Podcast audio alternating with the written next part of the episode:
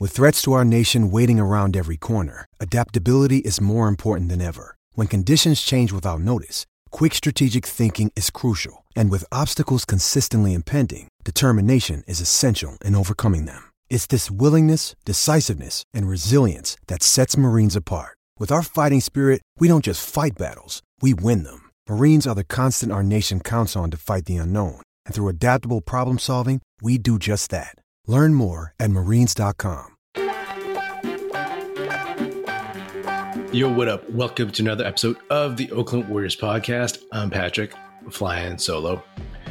So, to be honest, real quick, this is the second time I'm recording this episode because I just recorded 40 minutes worth of uh, audio and video, a 40 minute episode, and it didn't record the audio. So it's just me like like a mime. So I'm doing it again. I don't know if this will be 40 minutes because that took a while. And trust me, it was really good stuff.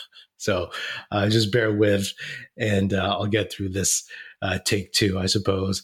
So the Warriors, they beat the Raptors 129 117 at home at Chase Center. They have a two game winning streak, and winning cures all so far, even if it's just two games back to back. The Warriors are now in seventh place in the West. They're basically like one game out of the fourth spot, but looking in the other direction, they're two games out of the 13th spot. So that's how tightly the Western Conference standings are right now.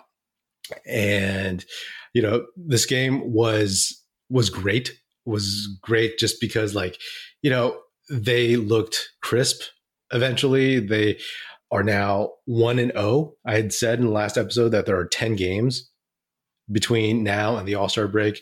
And I think this is the time where they need to really, really ramp it up, get some momentum, like real sustained momentum, string some wins together, and just, you know, get their identity and go into the All Star break like with their minds a little bit more at ease, right? I'm sure that a lot of them can probably put it out on their minds during the break, but like if you go in and you are like feeling good about the team and you're looking forward to post All Star break, and making a run to the end of the season in the playoffs, then that's obviously going to be better for your headspace.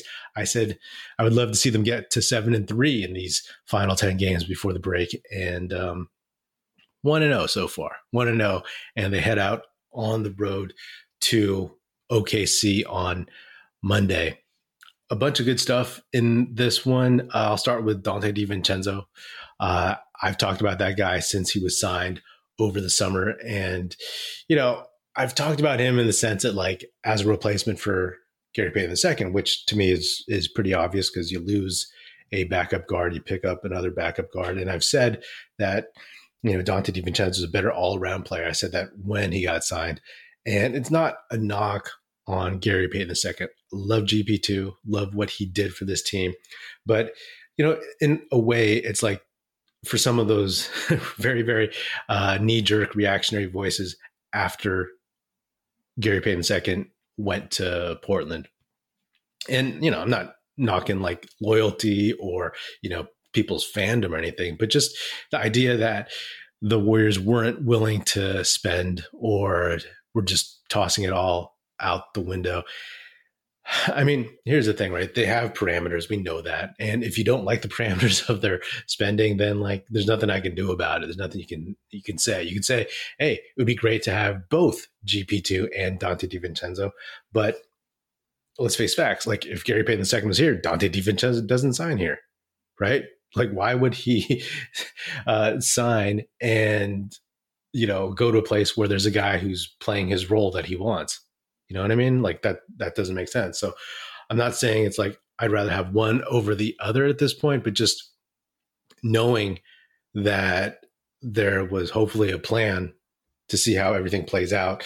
Those are the folks I'm talking about. I'm not talking about anyone in particular, you know, nobody in particular, YouTube comments on Twitter or whatever, but just in general, because you saw a bunch of this stuff where it's like, uh, oh, Gary Payton, the, the Warriors are cheap and that's not even letting all of free agency play out. But that being said, the guy was super solid 33 minutes, five for 10 from the field, two for five from three, 11 assists, a career high, uh, 12 points plus 24. And he himself after the game said, you know, finding out about his plus minus, he was like, well, you know, whatever. Like it's uh that's what happens when you play with, you know, two best shooters of all time. And to some extent he's right. The plus minus stat is not like the greatest stat. It just tells you a little bit of something. And if we go uh, in that direction, um, you know, not only is he similar to Gary Payton II and what he can bring, right? Like he's a better all around guard. He could play point guard, off guard. He's a better shooter. He may not be as um, athletic outwardly or uh, have the greatest wingspan, but I mean, watch Donte DiVincenzo on defense. He is up in guys' grills and he's not a slouch in terms of athleticism. We've seen him get some crazy rebounds and we've seen him, he's great around the basket you know, like Gary Payton second, obviously uh, more explosive of a leaper, but Donte DiVincenzo. One thing that he shares similarly with GP2 is that they have great touch off the glass, and DiVincenzo he just you know he'll catch the ball. He knows where he is under the basket, and uh, I think that's something that you know watch him because he can hit the lips pretty pretty quickly uh, before like a defender, like on a backdoor when he gets down there you hit him on a pass and he'll rise up and he'll kind of like pivot, you know, turn his shoulder in the air and lay it off the glass. So that's another plus. But looking at the plus minus, it's like I see a little bit of Andre Iguodala in what Donte DiVincenzo brings to the Warriors as well as that point of attack defensive guy as again and just being like another guard out there a smart guy who knows the game. He makes the right decisions, the right play, and he's looking to get other guys involved. So I think that's really, really important, especially as, you know, we're seeing Andre like kind of struggle to stay on the court, right? I think with him, it's like we'll see him for a few games. He'll get like some kind of nagging injury and then he'll be out for like a month.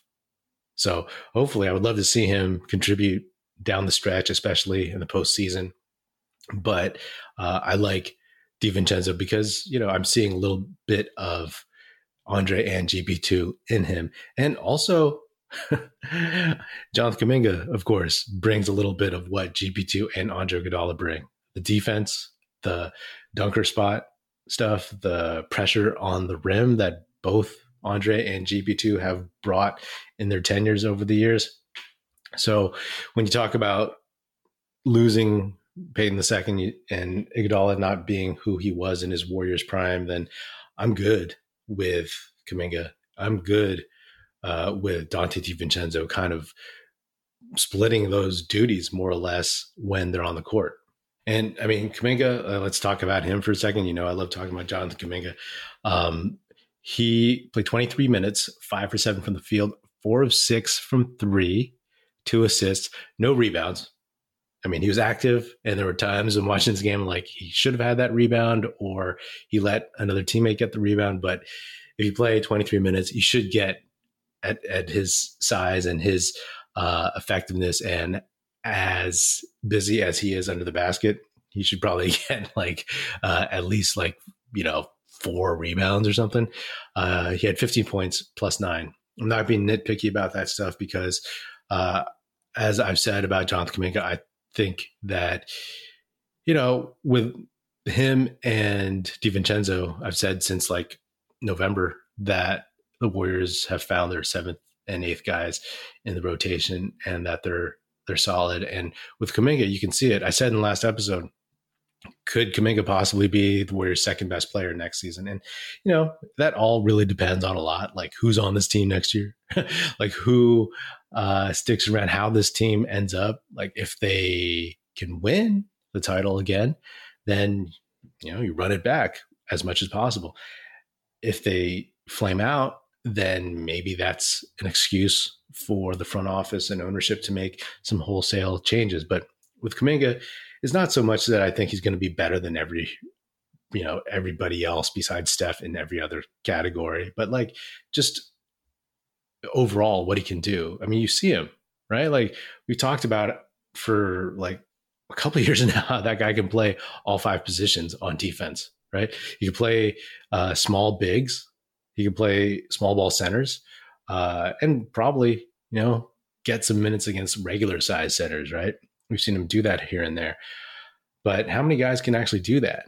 Like legit guard Kyrie, guard Ja Morant, and then turn around guard uh, Pascal Siakam, Scottie Barnes, Chris Boucher, right? This Raptors team, not a very big team. Pascal Siakam was basically their center. So, you know, this game showed that the Warriors can score in the paint uh, against smaller teams, against uh, small ball centers. But with Kuminga, he can do all those things. And if he can lock down his three point shot, his mid range shot, then I mean, that just makes him so much more dangerous because, of course, that opens up his driving lanes. And if guys can't sag off him anymore, then he has options, right? Like his handle still needs to be tighter. And yes, decision making and counters and all that stuff. We know all that. And that's part of the development. But like, you know, he's not going to be four for six and hit four three pointers in a row at the end of quarters. But it's not like some random aberration, right? Like his stroke is good. And I've been saying that for a while. He had a hitch in his stroke when he first got to the league, but they got rid of that early in his rookie year. You know, his motion is sound. It may not be like as pretty as like Klay Thompson's, but it's a solid motion. And he works on his shot. He works on his craft. And, you know, like the mid range, right? I remember reading or hearing a report his rookie year that he was uh, watching a lot of Paul Pierce tape. Paul Pierce made a living shooting mid rangers from the elbows. And if Kuminga can add that, as well as a more consistent three, I mean, those are things that are just muscle memory and reps, right? It's not like uh, a broken shot. I mean, I go back to last season. I kept saying he doesn't have a broken shot. He doesn't have a broken shot when everyone was saying like he's not a good shooter. I mean, you watch his free throws and his percentage may not be high, but like he only misses short and long. And those are signs of somebody who just needs to kind of like really, really drill in the reps and get that motion in his muscles so that it's just automatic. So if he can get that, I mean, it may take a while, right? He's got to shoot a bunch of shots over the summer, but it may take a while for him to get to like, you know, 80% from the line, but it's within his future. I mean, he's 20 years old. Just as ridiculous as it is, I mean, he's a young 20. He just turned 20 in October. Think about where Steph, Klay, Draymond were when they were 20. They were all in college, you know? I mean, Steph was having a hell of a time in the NCAA tournament when he was 20, but still, you know, what Kuminga is doing at his age is really, really, really impressive. What I like about him is I said this last episode, and it's just a, a, reality. Like he's he's unafraid. He talks about wanting to guard the toughest guy on the court, whether he's a point guard who's mad quick with crazy moves and athleticism, or if he's like a big. So yeah, you you you love to see that. And again, how many guys can do that? Who guard one through five? You know, maybe not, you know, a whole game at the five, but can do it dependably. Like if he gets switched, you're not worried about it. I mean, that's Draymond Green. And I'm not saying that they're the same player. They're totally different players, you know, you know that. But just that he has that in his mental and physical makeup at age 20 is really, really, really promising. You know, like sure, maybe he won't be second best player on the Warriors next season, but argument could be made top four really, really simply if he keeps developing. And that's the thing. He has to keep developing, has to keep getting better. All those reports about him saying that he doesn't have a good work ethic. I mean, obviously I'm not in uh, practices. I'm not in the uh, in the facility, but it never seemed like that. And that's just the eye test of him wanting to be better and wanting to to be great. And that's what you see in how he carries himself on the court. He's not looking for his. You know, one of the things that I noticed when I keep talking about that Dallas game where he flipped the switch and everything slowed down for him, he just started playing and making smart plays, the right play, and playing intelligently. playing um, to win, you know, instead of playing to stay on the court and instead of playing to put up numbers. Because he used to get the ball, and if it was open for a three, he would jack it up like early in shot clock, 20 seconds left. But now he doesn't. Invariably, he will get the ball, even if he's open, unless he has a clear driving lane. If he's open on the perimeter, he'll move the ball because he gets it. He understands that moving the ball can help you get not just a good shot, but a great shot, and that the ball will come back to him. He will get his opportunities. He'll get easier opportunities. You know what I mean? And it keeps the team flow going. And I think that's a concept for a guy like him, as talented and honestly as cocky as he is. It is huge. And I've said that beyond the foundational six that Steve Kerr talked about in the preseason with Steph, Klay, Wiggins, Draymond, Looney, Jordan Poole, to me, uh, you know, for the last month and a half, Kuminga has been a foundational seventh guy, right? Like I think that he is that important to the Warriors and their future. And this talk about like, you know, ever trading him for for who? You tell me who you're going to get for him because this Warriors team that is banking on that loves young talent, that loves like homegrown talent as much as like we do. They're not going to move him like when they're seeing how much progress he's made and the fact that he actually helps them win. You know what I mean? And he's the one guy who's going to keep this uh, window open longer, right? This is what kind of predicted when he was drafted. And it's great to see it come into fruition. And I said about a month ago that uh, Donte DiVincenzo and Jonathan Kuminga were legit closers, were earning their way as closers for this team. And I've talked about over the past couple weeks how Steve Kerr has options, right? Besides Steph, Klay, uh, Wiggins, Draymond, you could throw Looney out there, you could throw Kuminga, Donte DiVincenzo, and of course Poole, depending on who's hot, who's playing well, who's in foul trouble, who's hurt, uh, just what the matchups are. And you saw that in this one. DiVincenzo was closing, right? Because Poole didn't have the greatest game. And we know that he's had some questionable late game moments, decision making wise. And then when Kevon Looney fouled out, he brought in Kuminga. He didn't bring in Anthony Lamb, which maybe two months ago he would have done, Steve Kerr. He brought in Kuminga and they closed it out. And it makes me beam with joy that we're seeing that, that they're getting those minutes in these situations in a game that a regular season game against the struggling Raptors, but a game that the Warriors absolutely need. Steph Curry talked about uh, needing to stack some wins, and I'm sure he's frustrated. You know, frustrated with how the games have gone over the past couple weeks and I'm sure the team is frustrated. I know I'm frustrated. I'm sure you're frustrated. So it's good to see him like wrestle that away. You know, the Warriors closed this one, which they didn't do against uh, the Nets or the Celtics. The Grizzlies, you know, the Warriors stole that one for sure. You know, they it was the Grizzlies who didn't close. So it was good to see Steph just assert his will and him basically like, you know, take what the what the Nick Nurse Raptors defense gave him. You know, dive into the basket, uh, cutting back door, whatnot. Steph played 39 minutes, which is a ton. Uh, 13 for 21, nice. Four for eight from three, hit all five of his free throws, seven boards, 11 assists, two steals, 35 points, plus 13. That's solid right there. He hadn't been sharp as of late, but uh, you know he can get there you know that you don't worry about him eventually turning it on. So uh, hopefully this is a sign of things to come.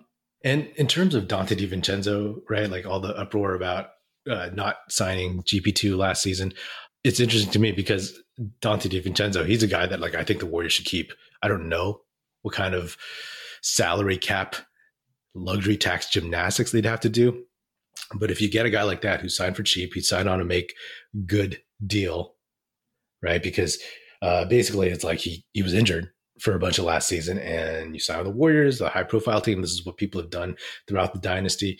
You prove your worth and then you sign a more lucrative contract either here or elsewhere, right? That's what Gary Payton II did, uh, Otto Porter Jr. as well. And they're both gone, of course.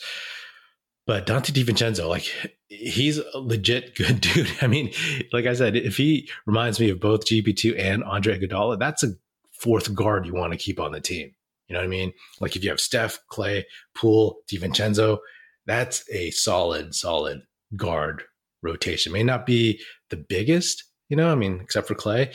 And it's definitely not the most high rising athletic, you know, drive to the basket, put a move on you, mash on someone's head. But, you know, like that's that's a really, really skilled guard group. So, you know, we'll see. And the difference between him and GP2, it's like uh, GP2 was more of a very, very excellent, like elite role player in those spots. Uh, DiVincenzo is a guy who, you know, didn't have to fight through the G League. He's a legit player with all this pedigree and he can do so much more. And he's only 25, 26. So you're getting a guy like in his prime who can grow with Poole, who can grow with Wiggins, who can grow with Kuminga. You know what I mean?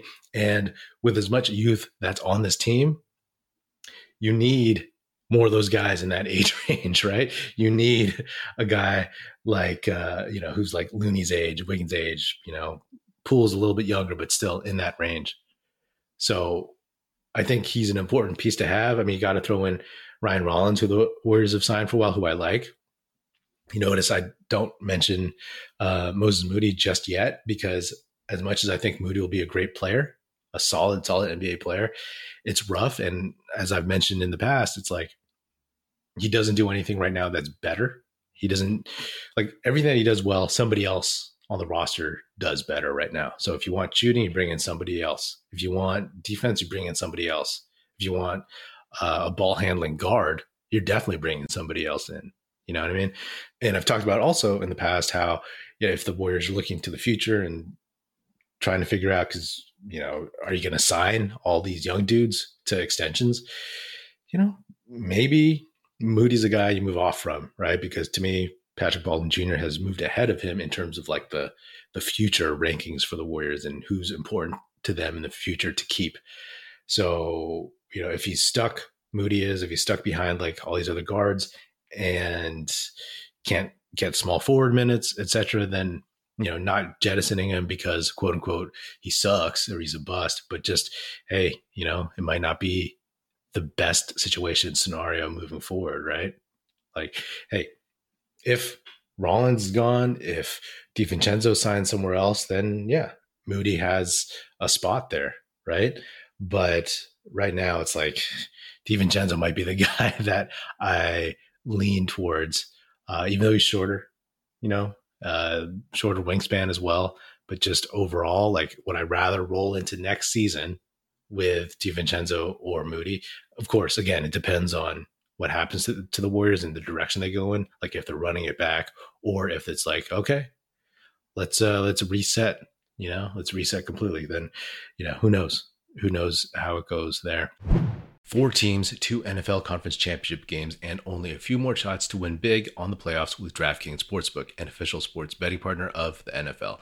Counting down to Super Bowl 57, new customers can bet just $5 to get 200 in free bets instantly. Not a new customer? You can feel the conference championship thrills with stepped up same game parlays. Take your shot at an even bigger NFL payout and boost your winnings with each leg you add up to 100%.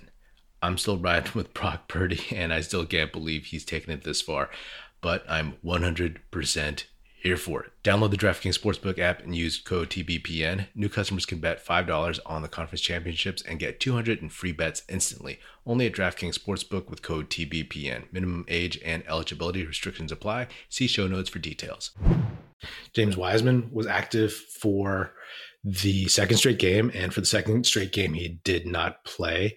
Uh, it's unfortunate because I think it's been exactly a month since he played, like maybe December 28th or something. And it's it's unfortunate because like you know there's all this chatter for him to be traded, and I think there's a lot of people who aren't as vocal on social media and whatnot that understand that he's had a star-crossed career, that he's good, and every time he shows some flashes, he gets hurt. That, that's that stinks, right? But that he's not like a, a, a terrible basketball player. He's not again, no knock on Adonal Foyle as a person, but like that was a guy who didn't know how to play basketball, right? If you think that's James Wiseman, go go try to find highlights of Adonal Foyle. That's a guy who had to basically build from the ground up in terms of understanding the game. Wiseman just, you know, needs to be better. Absolutely. But he was showing it. And if you move Wiseman now, I mean, you were going to sell low on him no matter what. But if he's finally starting to turn the corner a little bit, you know, uh, then that would be a, a big shame to me, you know. Also, it's like imagine how much better he could have been if he had been able to play the past few weeks. Yes, there's a lot of what ifs in his career. What if he never got hurt? What if he never tore his meniscus? For some people, what if he never got drafted? But uh, you know, the ankle isn't like a catastrophic injury. So can he give you what you need? And also JaMychal Green. I mean, we talk about Wiseman and the trade chatter or moving off of him. Hey, the need for a center also implicates uh, JaMychal Green's lack of effectiveness, and he's been he's been decent last couple of games. Right, I'm surprised he didn't play against the Nets. They could have used him, but uh, he he played well in this one. 16 minutes, three for five from the field, one for three from three, hit all three of his free throws, six boards, 10 points. So if he can bring that consistently, then it's like, you know, he's not the biggest center, but then maybe you can bring in Wiseman for that. So if JaMychal Green can give you 10 to 15 minutes a game solidly, and then that puts less pressure on Wiseman, maybe Wiseman give you five to 12, right? You may say like, that's terrible for a number two pick, but his career, look at it in context. You know what I mean? It's like, I, I mean, I can't convince anyone if they are already of the mindset like Wiseman stinks, get rid of him. Like that's that's beyond conversation. But if you're on the fence and you're like, ah, man, you know, we got to just cut ties and move on, then who can you get that guarantees the Warriors will be the front runners, right? Because they've lost a couple games, the Celtics and Nets games specifically, because of the starters. The starters couldn't close, and they know they weren't closing. They know they got to be better, but that's not because they didn't have a backup center. You can make the argument that, like, hey, if they had a better backup center, then uh, they run away with those games. But guess what? Michael Green was avail- available for the Nets, and uh, he was out versus the Celtics, so now he's back. right? Those games were within the Warriors' grasp. It wasn't on the benches. It wasn't on injured James Wiseman. So if you want to give up on Wiseman now for someone that guarantees that the Warriors are a top four team, then I'm definitely open. But to me, it's like, hey, if the Warriors have closed out those games, they're on a six game winning streak, and everyone's like, yeah, okay, some of these uh, anti Wiseman people might be converts, or you know, straddling the fence people. You know, hey, let's give the kid a chance. We're doing good. You know, we won a title without him last year. We'll win a title with him giving five to 12. Maybe, maybe. You know, maybe this is uh, good vibes from a win, but this is also just like, I want to see the kid have a chance. And I think he could be much better next year because, you know, it's funny. Like, I forgot to mention after the Grizzlies game that one thing I wanted was that I really wanted to see Kuminga and Wiseman play against the Grizzlies because what I remember from that play-in loss a couple seasons ago was that the Warriors, obviously decimated by injuries, rolling guys out there like Brad Wanamaker, they were not athletic and they were quote unquote old on the way out, which is what gave the the Grizzlies all their like strange uh, uh, overconfidence in what they were going to become. So what I wanted was like, I want to draft guys who are young and athletic. And they got that in Wiseman and Kuminga. Obviously, Wiseman, he played decently. I mean, that was a really good game for him uh, on Christmas against the Grizzlies, but he hasn't like popped obviously the way that uh, Kuminga has. But like seeing Kuminga in that Memphis game is a near uh, uh, two year journey for me to see something like that because Kuminga and Ja Morant were the most athletic dudes on that court at any given time, right? And that's a big deal because it was all about before it was all about the the Grizzlies being young and more athletic and up and coming. But now you have Kuminga, who is younger than most of their uh, players, most of the Grizzlies players, and he's more athletic than most of the Grizzlies players. Like seeing him rise up over Desmond Bane was was awesome to me. You know, I always talk about how he's such a fast riser, like really, really fast. I mean, Desmond Bane is shorter and has short arms, but Kuminga just rose up over him. And then the offhand, the lefty lefty dunk past uh, Brandon Clarke. I mean, that was a thing of beauty. Brandon Clarke is big and athletic, right? He's an athletic uh, dude for his size. And Kuminga literally looked like he flew past him. You know, Brandon Clarke went for the uh, the block over his head, and Kuminga had the ball in his left hand, far away from the block, and just mashed it in with room to spare. So that was very, very satisfying for me. And I hope to see that from Wiseman. Again, pie in the sky type stuff, but like this is hopefully the the trend. The Warriors, like I said, they got to put together a run. They got to put together a run and really, really just get some some of these wins. Like seven and three would be a godsend to me. That would prove to me that like the warriors that we've been imagining, that we've been hoping for, that they exist out there and that this could actually, they can just really just flip the switch. I mean, look at the Grizzlies. They're on a five game losing streak. It's not about peaking in January, it's about peaking in March, April into the playoffs. So, you know, that's what a dynasty, a championship, multi championship winning team affords you is this kind of perspective that like hey, if they can find it, if they can start hitting their stride, then all bets are off, right? We've seen that they can rise up and play against the best teams in the league, the Celtics, the Grizzlies. We'll see them against the Nuggets on the road uh, on this next road trip. So, you know, that's uh, what I've been hanging my hat on. And it's just nice to get, you know, out of this uh, rut of one loss, one win, one loss, one win, and at least have a couple in a row. And hopefully they can snag this one in in OKC. Hopefully we see Wiseman in that one. I'd love to see him play against some of those younger dudes uh, on the Thunder. And you know, I think I think things are promising. Another thing about trades is like, you know, maybe one side effect of the West in particular, and just you know a lot of teams being in the mix for the playoffs, is that there might be teams that hold on to their guys longer than they normally would. They might be like, "Hey, we have a shot at the playoffs, so we're not going to trade people." Or there might be teams that are like, "Oh, we're a piece or two away," and so that might drive up the value for some guys. You know what I mean? Like, hey, what's the offer for uh, Alex Caruso? Guess what? You know, if the Warriors' best offer is Wiseman, Moody, a pick, JaMychal Green, I don't know, whatever. Uh, there could be somebody that beats that.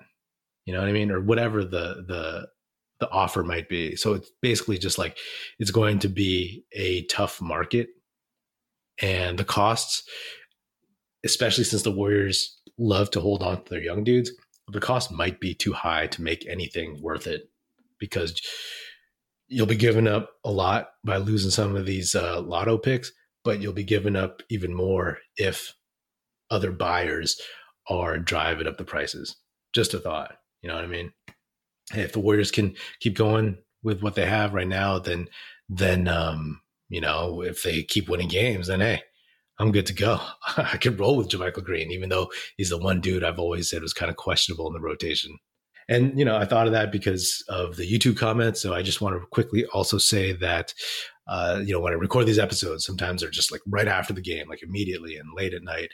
And I don't hit on everything. And what I appreciate is the next day getting into the comments with people because the conversations and the thoughts, ideas, they, you know, trigger other kind of epiphanies and and thoughts and ideas for me. So, you know, these are things that I appreciate. So basically I'm just saying like thanks to all you folks who comment on the regular, who've commented once before, uh, who engage in this kind of like interesting little community of Warriors fans who I don't know them personally, but I feel like the people I talk to on the regular, it's like, you know, you kind of this this bond of Warriors fandom, which uh, I appreciate and just in the way that it is, I've never really experienced in any other way.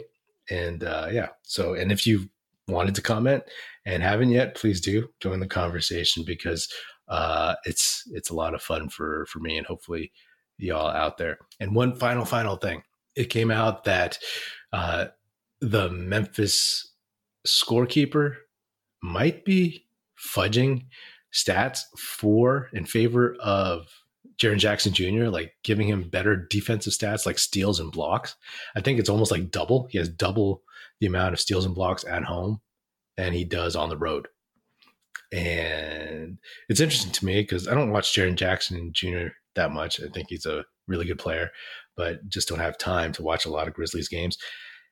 But, you know, all the chatter about him being the leading defensive player of the year candidate and always seeing him basically foul out or get into foul trouble against the Warriors. Like it's just weird to me that like a defensive player of the year can foul out so much, right? Because isn't part of the art of defense like not fouling out and being smart and crafty?